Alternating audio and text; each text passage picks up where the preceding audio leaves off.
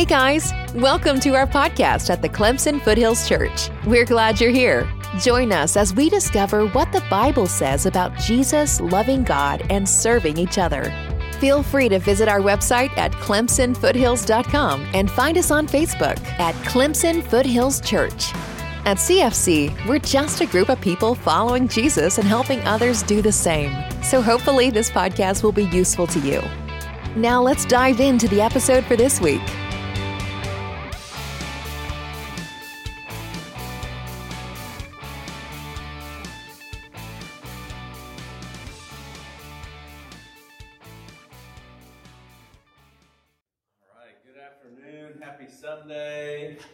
Everybody's weekend is going great so far. It's been fantastic. Um, I do appreciate um, the, the tone that has been set. I hope, um, you know, again, church is a weird place on Sunday. It, it is a weird place. It's like, I mean, honestly, you may have the experience of of coming to church, and that's like the most pressure filled place you you go to all week sometimes, you know, because you like there's this sense that that man, you're at church and you have to kind of be a certain way, and I, like I'm gonna ask you to behave, please do that, you know. but but the, like there's this idea in our head, like this is where we go and we look like Christians. We come together, and and this is a place where, man, I would never want anybody to know all the junk in my life and what would people think? And and there's all of that that gets packaged into like Christian church. We come together, and so I don't know how you feel in different ways. And you know, it's like Ben was sharing, kind of like whatever your day or your week has been. Uh, one of my favorite things we've been talking about gospel, and one of my favorite favorite aspects of that is is that um, there isn't anything that you can do to get God to love you more than He does right now. And, sometimes that's such a profound thought because we don't really think in terms of that. We oftentimes think in terms of, man, if I've messed up or dropped the ball or something like that, like all of a sudden he loves me less. But the crazy part of that, the inverse of what I just shared, is, is there isn't anything that you have done that can make him love you less. All right? And, and, and those are the kind of things that, that listen, they, they preach fine from up front, okay, but the, the goal isn't to just preach it out there. It's meant to like sink in like that reality, okay? And that's what we just got to share in with the communion is this idea if those statements weren't true, then the cross can't be true. All right? And so, so again, hopefully, uh, when we're gathering together, uh, whenever it is, I hope you feel like the pressure's off, you know, that you can take a deep breath. We're going to be in our Bibles in the book of Romans. We're starting a journey that I don't know when this journey is going to end. Okay? I mean, we literally started last week, and we're going to be preaching through every letter that Paul has written in the New Testament. Okay? And, um, and, and so, again, I don't know. I don't have an end date to this thing. So, um, we're not in a rush. Okay? Our goal isn't to see how quickly we can memorize all of the fantastic scriptures. But I will say this, okay? If you're familiar which, I, if you've ever had a really hard, physically laborious day, or you've worked out, or you've played sports, and you you know it's been a, a training session, and you just feel you ever feel like your muscles are just tight and sore because you used them, right? You, you've all felt that before, except Stefan, he probably never felt that before, but everyone else has, you know. Um, or you just feel because you've used your muscles. Here's the thing that I think is most exciting about going through these letters is um, it's going to stretch us out to, to know how to handle our Bible. Okay, what I mean by that is, is I, I do, I don't mind. I think it's great to have Bibles. I use my phone Bible all the time. It's awesome because you have all of these versions at the tip of your fingertips right there, and you go and see the Greek and all that kind of stuff. But I will tell you, man, it's hard to beat just having a paper version of the Bible, like right in front of you to be able to see that, like when you put your eyes on it, um, you know, sometimes you look at it and you go, man, that's one big book, except it's not one book. It's 66 books. It's a, it's an, actually, it's a library. It's like if you were to go to your public library or campus library or whatever, you would find, if you picked out 66 books, okay, it's just, they're condensed. That's not a lot of information. You know, that, that's not huge. When you're talking about people writing a book about God. You go, man, goodness gracious, this is about the size of the sixth Harry Potter books. Okay? Which that's fine too, but you know. Nothing wrong with Harry Potter. I just need to say that. We're on Facebook. People go, oh, man, he's anti Harry Potter. No, I like Harry Potter. It's good, okay? The Bible's better, though. I, will say that. And, and, and here's the deal is, is that as a people, we're talking about Jesus communities. And, and the, the premise where this is coming from is that we view church the way that, like, Jesus and the prophets and the apostles and all envisioned it is communities of God followers. People who come together not just for today, but that we are doing seven day a week life together. Right? That you have those relationships where people know the best and the worst. Right? That we walk and this is our, this is God's word. This is what guides us and teaches us how do you live life. Right? Unfortunately, in our world today, the Bible has like such a negative, like just people view it so negatively from a standpoint of just like, man, it's, it's this book of do's and don'ts, and it's like oppressive and all of these different things, and going, man, that's the exact opposite of what we have here, right? These we're learning. There's two things that I think um, would be great for us to take from this. Is number one, left on our own, we do not know how to do life well. No one, not a soul. Okay? So if you're saying, well, I kind of do, no, you don't. Like, stop that right now. Okay? Understand that's an invasive thought that must be left alone. Okay? All right? Let that be. And here's the truth the matter is, is, is our Father does know how to do life. And He is teaching us and giving it to us here in His words. And so, um, so again, when I say we're going to be stretched a little bit, is, is we're going to be like stretched to understand dates, as exciting as that is. You know, you're like, man, there's nothing I like more than knowing about dates, except we do like dates. You, if you think about what day is your birthday? What day is Christmas? What day is Thanksgiving? We love dates when it comes to us. All right? When did I meet my spouse? When did I get married? When did I, like, we're okay with it but the reason why it's important here is I don't want us to lose sight of the fact that we're talking about real people in real places and real times.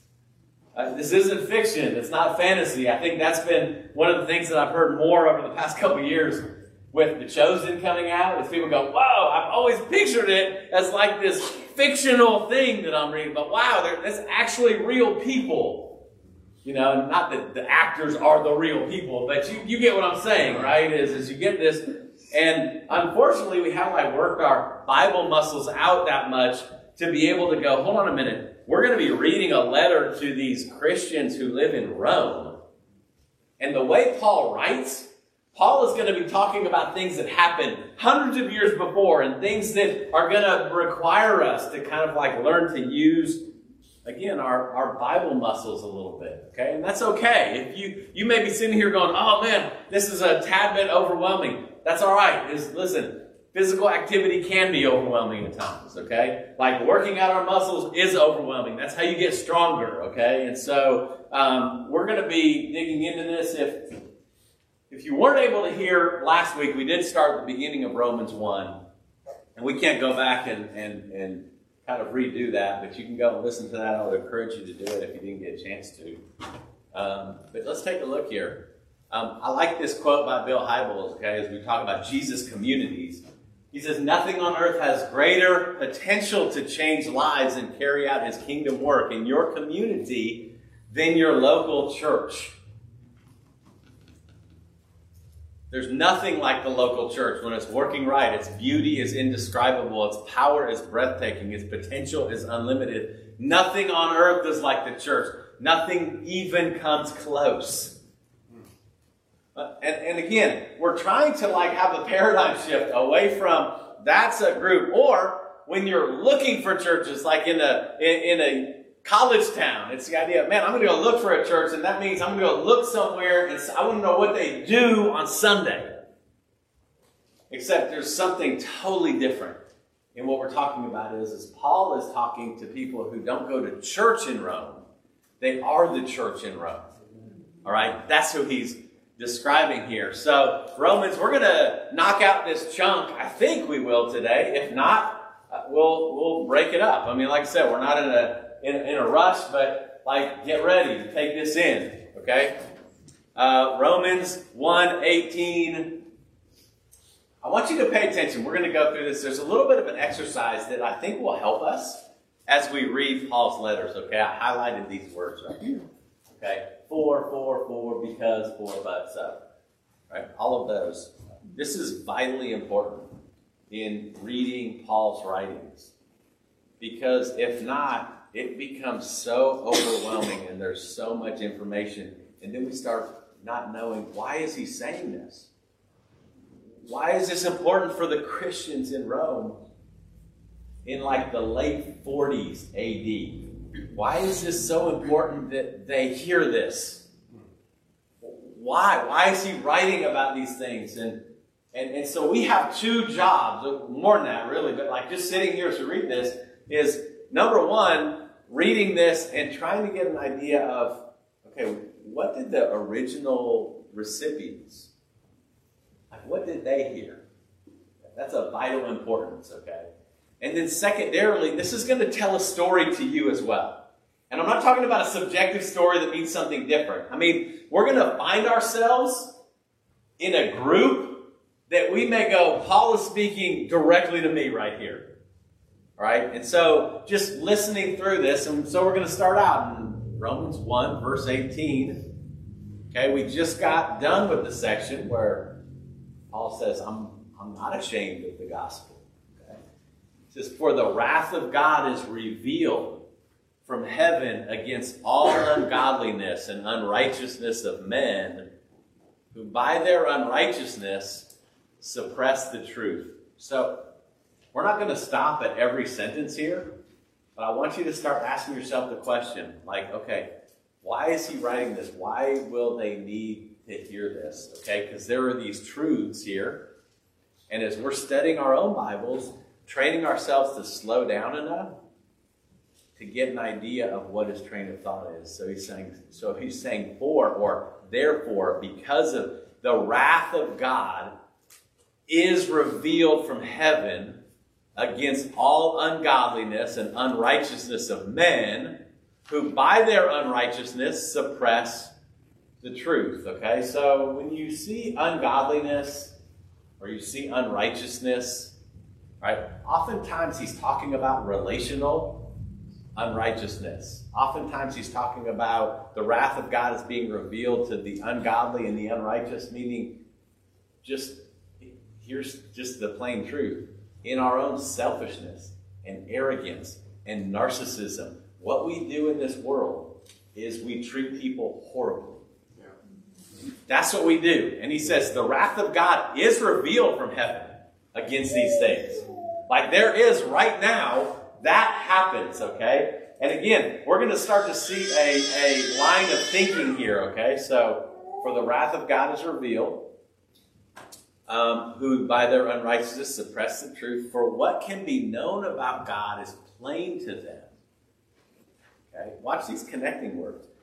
Because God has shown it to him to them.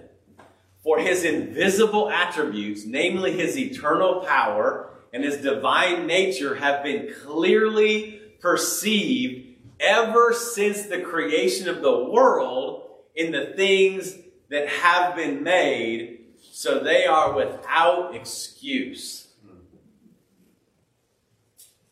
So hopefully we're beginning to think like, man, okay, is, you know, for me and you, do we believe that to be true? He's saying actually there's nobody with any excuse.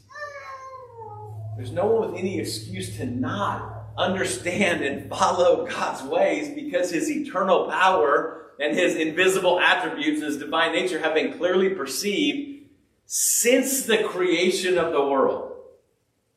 Right? That's pretty fascinating, okay? Because you can think of a lot of amazing things that happen, but he's saying, no, it's actually any human being. Like, you don't have an excuse. Like, look around you. Like, just look at what happens in nature. Look at what happens in our world just by simple things. I mean, when you look at if you were a farmer and you were farming, the fact that there were seasons and crops and rain and there was I mean, all kinds of these things. I mean, when you just think of if you were to take a step back and see how God created the earth, right? And you start to see that, man, how do you get that rain down on earth? Right? And then how do you get, man, you have rivers and oceans and you have all these things. And then he made these beautiful green plants that we exhale carbon dioxide and they give us oxygen in return. Right? There is no human exa- there's no human understanding that can possibly like come to a place where we would go, oh yeah, that's just chance that that happens, or or somebody invented that.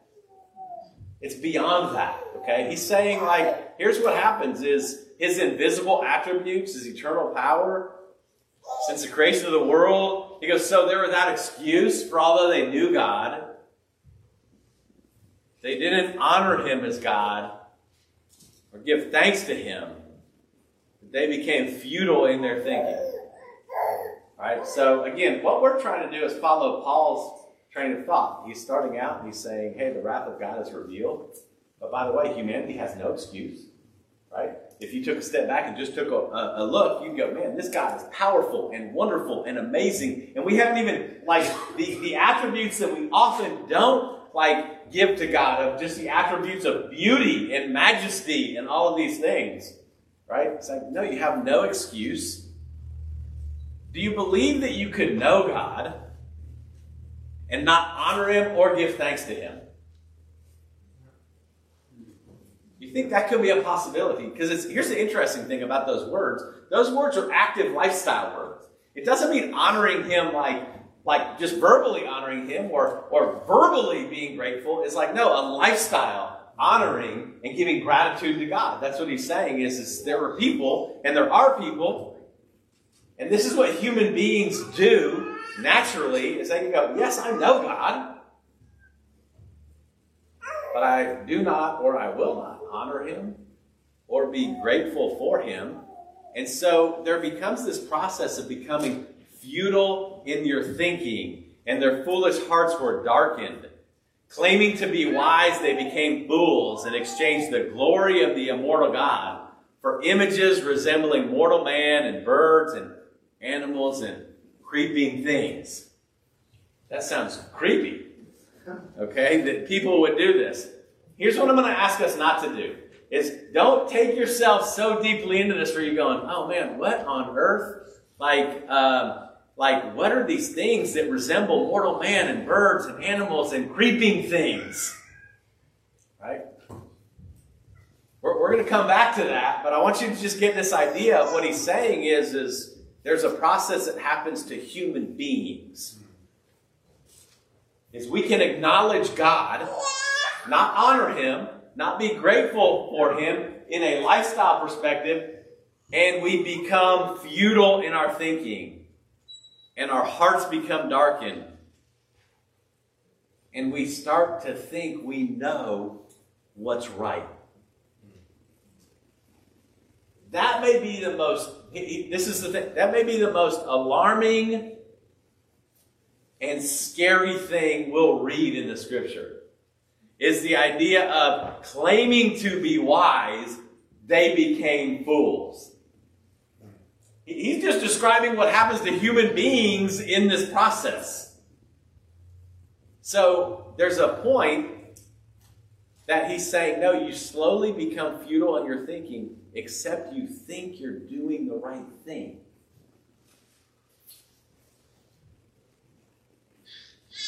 Here's why that's difficult. How do you break free from that?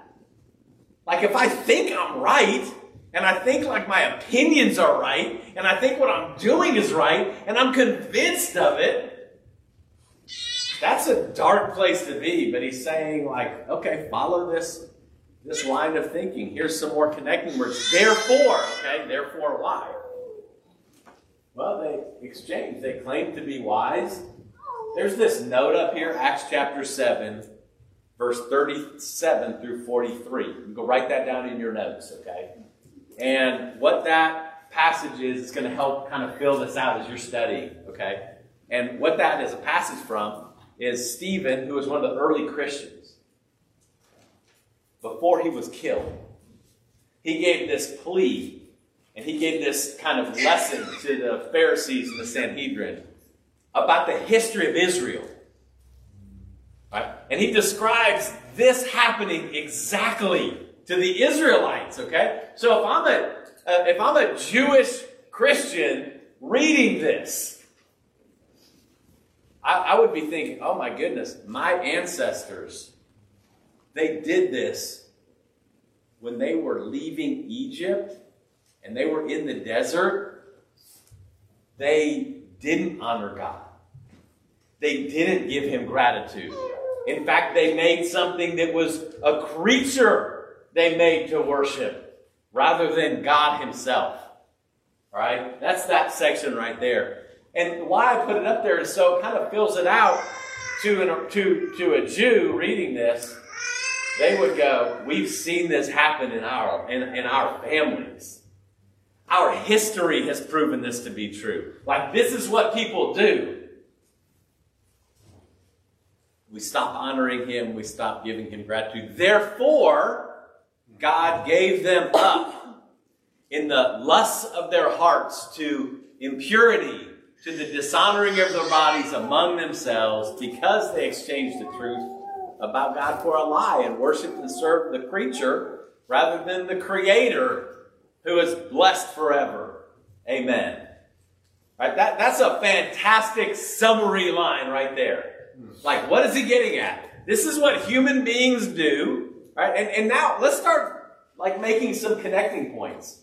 When we start asking the question like, well, why is it important that Christians know this? Why is it important that we're aware of this like downward spiral of humanity when we stop honoring God and giving Him gratitude? Is because now all of a sudden we realize, wow, our nature is to worship and serve the creature over the creator. That's mine and yours nature. That's what will make the most sense to us in when we start like trying to figure life out here, okay? And so he says this, now again, I'm just gonna like put some things in your mind here. Oftentimes we, we, we look at therefore God gave them up in the lust of their heart. We immediately think like he's speaking of something sexual, okay? In this section, he isn't. Okay? He's talking about like the deepest, he gave them up to the deepest desires of their hearts for impurity. Impurity is just anything that is not godlike. He's going, therefore, like, okay, guys, if we want to worship something else, and we want to honor something else, and we want to make like, you know, like worship the creature rather than the creator, he said, okay, listen, I'm going to let you do that. So I want you to ask the question why would he do that? If he knew that this is going to be so destructive, but this is so important, but why would he do that? For this reason, God gave them up to dishonorable passions, okay? For their women exchanged natural relations for those that are contrary to nature, and the men likewise gave up natural relations with women and were consumed with passion for one another. Men committing shameless acts with men and receiving in themselves the due penalty for their error. Okay, so this is typically where we like shift and we like go into a lesson on homosexuality and gay marriage and all of these things. And here's what I'm going to say, okay? And is follow the line of thinking here. Right? I think what he's describing is pretty clear. Right? I don't think we need to like over express like what he's describing here sexually. But understand something, right? This is not something that like, oh, maybe like different people may struggle with. He's saying, no, this is what happens to human beings when we lose sight of honoring and being grateful to God. All of a sudden, when you have, so for instance, let me explain it this way. We don't live in a culture that is a Christian culture. Right. It may seem weird to say, like if you've lived in Clemson, you're like, no, like everyone in Clemson's a Christian. Okay? No, no, no, no. Now, but here's the interesting thing. Our nation, our greater, like if you just take the state of South Carolina, the United States of America, the Northern Hemisphere, the Western, whatever, however you take it, we are post, what's called post-Christian. Okay? What that means, okay, if you go back to the 50s and 60s, 40s, 50s, 60s, you want to know what? You would be hard pressed to find a household that would say they aren't Christian. That, that didn't mean that they were Christians. Okay, but they would say, no, we follow the philosophy of Christianity. In fact, it would be amazing if you knew families that were from another world religion or atheist or something like that. The, the, the social like, like norm was Christianity. We're well beyond that. Right? Don't ever assume that everybody just knows like what the Christian language is, okay? We are well beyond that, okay? And so, uh, again, we're, ta- we're looking at this and we're going, man, I think we see this in our world. Is once we, and now he- here's the crazy thing.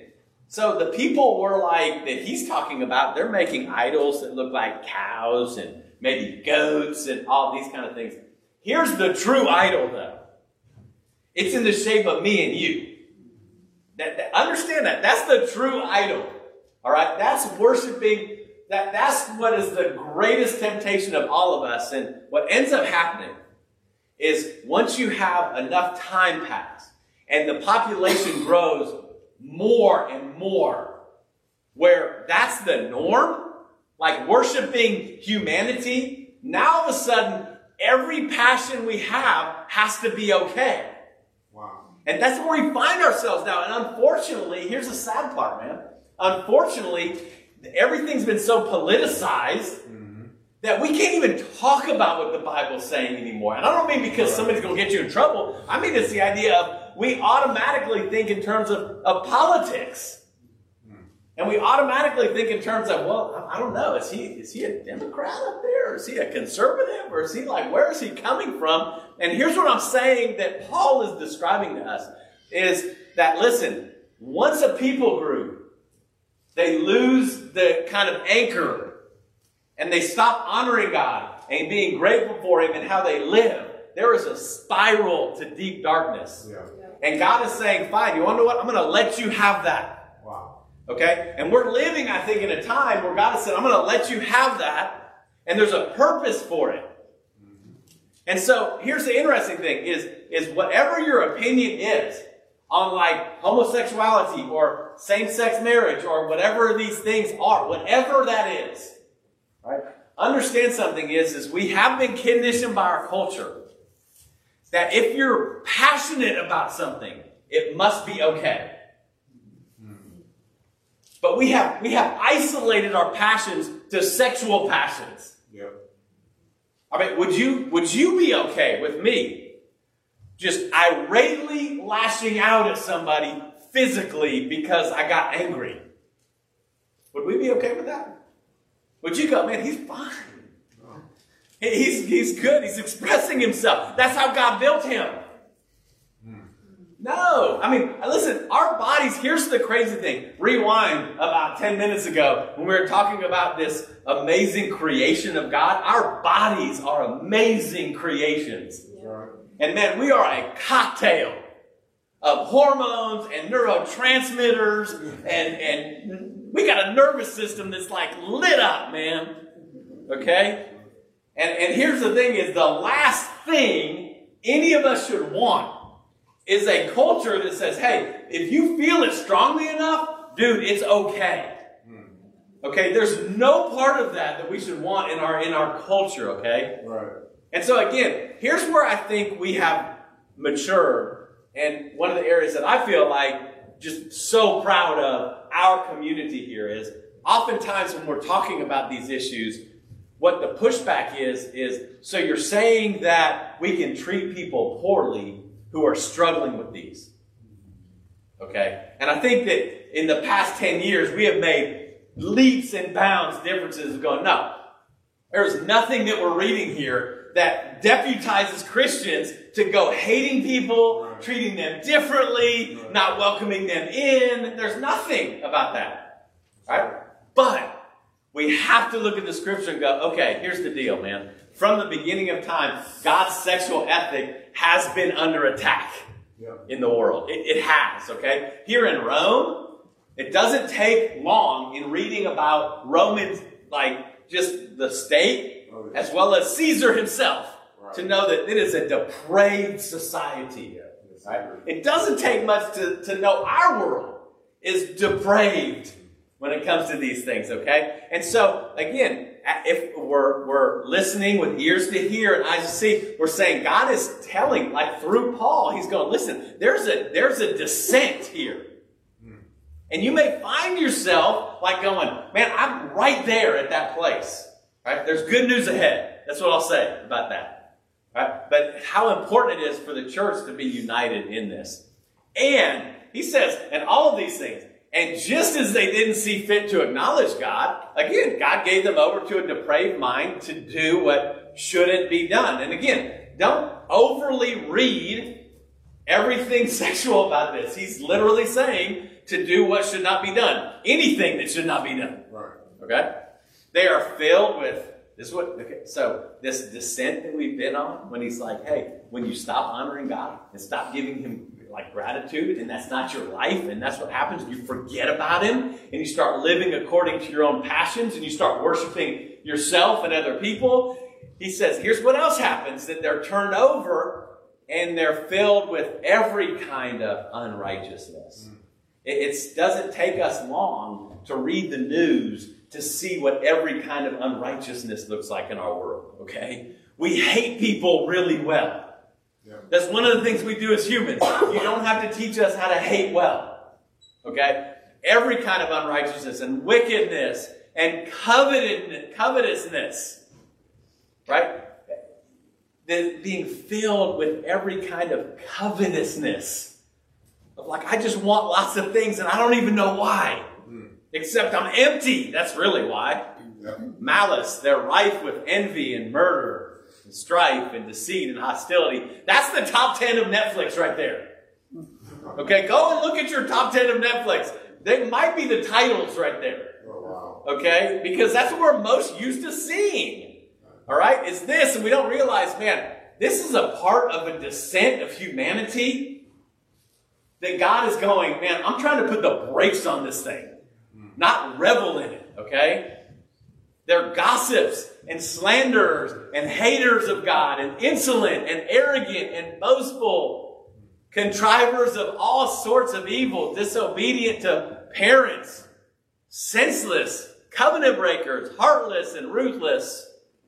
And here's that again, although they fully know God's righteous decree Right? He's talking about people that should know God, have known God, and they know his righteous decree. Okay, we're not talking about some community of people that have never heard about this before, okay? And he's saying that they know that those who practice such things deserve to die.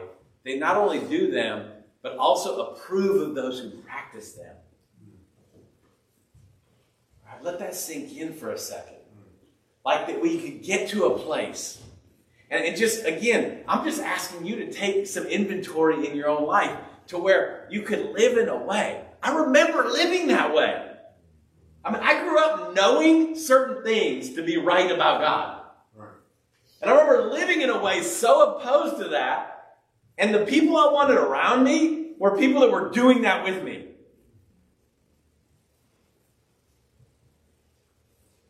Can you imagine? Like, so here's the interesting thing. In order for us to do that, to fully know God's righteous decrees, and understanding there's a penalty for unrighteousness, for us to do them, but not just us, but to approve of others to do it, can you imagine like how hard we have to make our hearts to live with that? When I say hardness of heart, I mean we have to come up with a justification. We have to come up with a reason that allows us to be okay living that way, okay?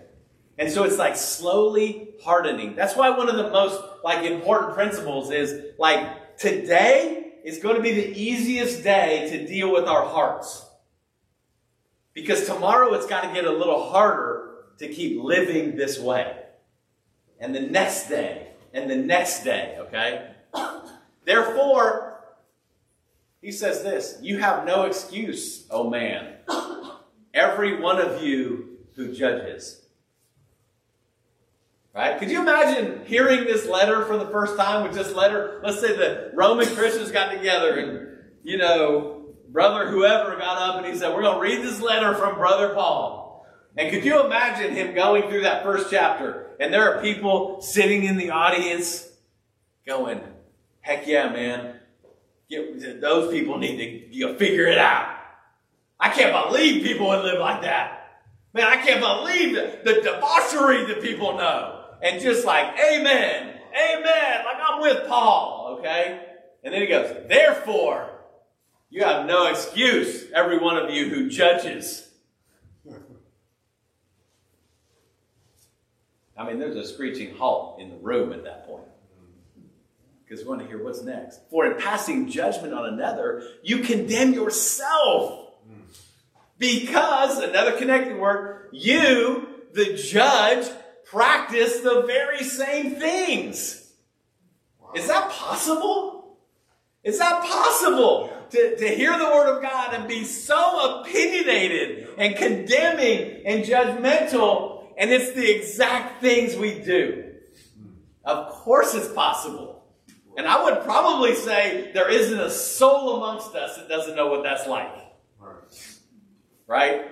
Because here's the interesting thing, and part of this idea of by golly being judgmental and condemning, it can can be a very convenient smokescreen. Yeah. Because if I'm that guy, then you would never think. He says, because you, the judge, practice the very same things. Says, we know that the judgment of God rightly falls on those who practice such things. And here's the questions that bring it all together for us. Do you suppose, oh man, you who judge those who practice such things, and yet you do them yourself, that you will escape the judgment of God?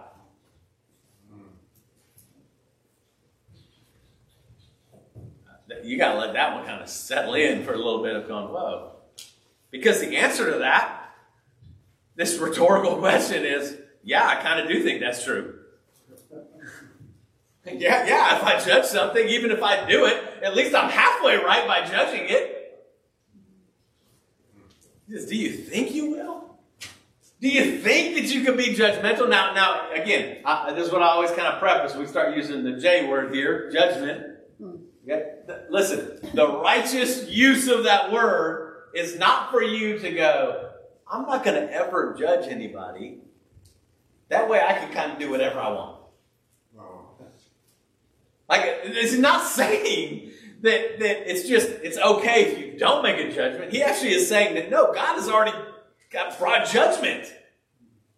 He's saying when we have a condemning, arrogant, like I'm, I'm disgusted that you would do such things. Now, certainly there are activities and sin and all of those things that not everybody partakes in the same. But, but you don't know what? There's a bucket they all come from. There's a bucket that they all come from.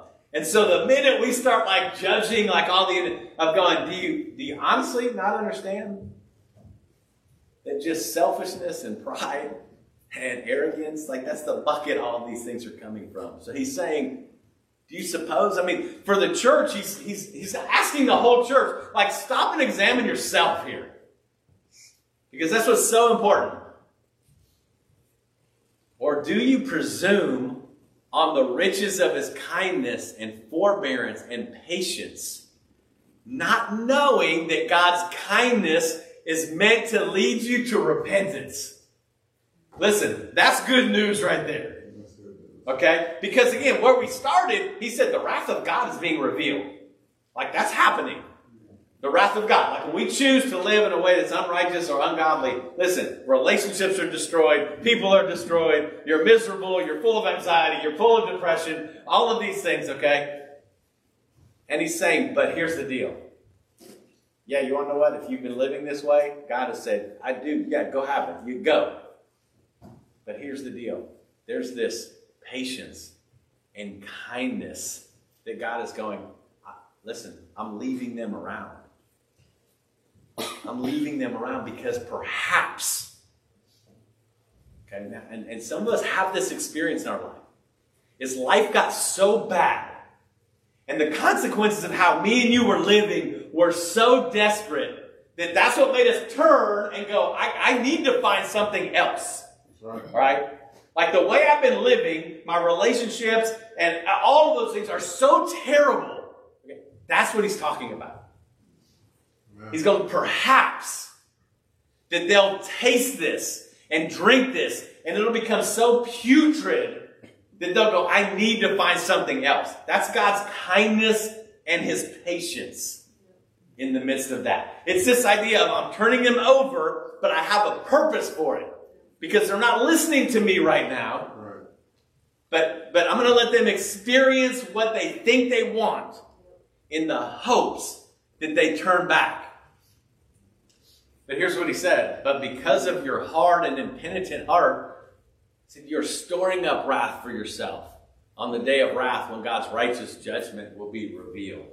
Right? He's, he's demonstrating that just that idea of like that hard heart of going, no, I'm fine. I don't need to understand this. All in all, here's the interesting thing is what Paul is describing to us here is this idea of God going, listen, I'm trying to give my people freedom. Like, I want them to be free. And what freedom encapsulates is like healthy relationships. And a healthy relationship requires us to not be about ourselves, okay? And healthy relationships need to be about the righteousness of God. Like, I'm trying to give my people such goodness. And what do human beings, and what do we do naturally, is there's a temptation to harden our heart. And that may even look like, I'm not looking into this. I'm not interested in changing. I'm not interested in growing. You remember a couple weeks ago um, in uh, yeah Romans one, we we took a little bit of a jump step out ahead of us. So we are in Romans one, but we looked at Romans twelve because it, it this letter is amazing. It's going to blow your mind. By the time we get to chapter sixteen, your mind will be blown. Hopefully before that, okay. But the truth of the matter is, is he has this like jump forward in Romans 12. Like, don't conform yourself any longer to the pattern of the world, but be transformed by the renewing of your mind.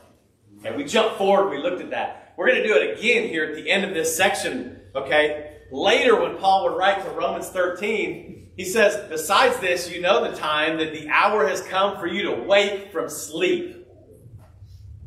All right, this is Paul, like getting the church going, hey, it's time to wake up. For salvation is nearer now than when we first believed.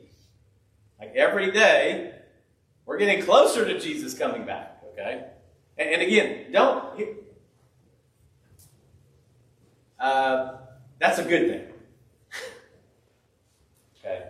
That's a good thing. If in your mind you're reading that like, hey, salvation is near now than when we first believed, you're going, oh gosh, it's almost time for Jesus to come and really like wield the sword. Or going, no, that's really good. Because that's our hope and our, our, our, that's what we want more than anything is to just Jesus come back and make us all new again, okay? The night is far gone. The day is at hand. So then let us cast off the works of darkness and put on the armor of light. So, so think about this. With what, with what we just read, He's saying, man, the night is far gone, the day is at hand. Let us cast off the works of darkness. Like there's this contrast between God as light and the world is dark. All right? He's saying, no, like bring this into the light. Let's let's let's like embrace that. Let us walk properly as in the daytime, not in orgies and drunkenness, not in sexual immorality and sensuality, not in quarreling and jealousy right? Like all all of those in that list right there are terrible relationships, okay? Like there is nothing about it that's any good, all right? He says, but put on the Lord Jesus Christ and make no provision for the flesh to gratify its desires, okay? It's this idea of going, you know, if, if he were to talk to us, it's say, hey, Clemson Foothills Church, here's the deal. You're full of passions. Human beings are. Right? The minute we stop, like in our striving to be grateful and to honor God and how we live, i.e., how we treat one another, how we love our neighbor, when that stops, understand a process begins that is out of your hands. Right? Meaning, like, you can't, you don't get to, like, navigate it. Is you begin a process of slowly but surely worshiping yourself and other created things other things in our world, right? There's really kind of like the four big ones, like us, money, power, and sex. That's kind of the root that they all come up from. He's like, listen, this is what's happening is you're on this slide and that you may be living in a place where God has said, you want to know what? Go take it. For the simple fact of going, this is terrible. We all live in this. This isn't lost and saved. This is saved people where he's going, hey, you want to know what? Yeah, you want that? Go see how that, that goes for you. And you have lived, and disciples have lived this way before. You're like, this is miserable. It's terrible. My relationships stink. Because we've decided that our way is the better way. And so even, even as a disciple, that's the temptation, right? And so again, he's just sharing, like, yeah, you want to know what? As that as that spiral descends, the passions, the things that seem so right and so real inside of you, you're going to want to express those more than anything. Right? And this thing is come back. All right, come back. Be aware of that stuff, but get rid of those things. All right. So let us cast off the works of darkness and put on the armor of light we're going to hit the brakes right there. It's a lot of stuff. It's overwhelming, man. I mean, it is. It, here's the truth. We can talk about it here. I have to implore us as a community that we have to be in this and breaking it down and studying. There's no way, man, to to isolate this to every single human in here. You know, you can't do that. I'm just imploring us as we go through this um, to follow along, but really dig in um, and, and work together on this. So let's pray. We're going we're to say a prayer, and then um, singers will come back up, and, um, and we'll be done for the afternoon. Let's go to God in prayer. Thanks for joining us. If you'd like to learn more about us or have any questions, please visit clemsonfoothills.com. You can also text Foothills to 94000 to stay up to date on everything going on here at CFC.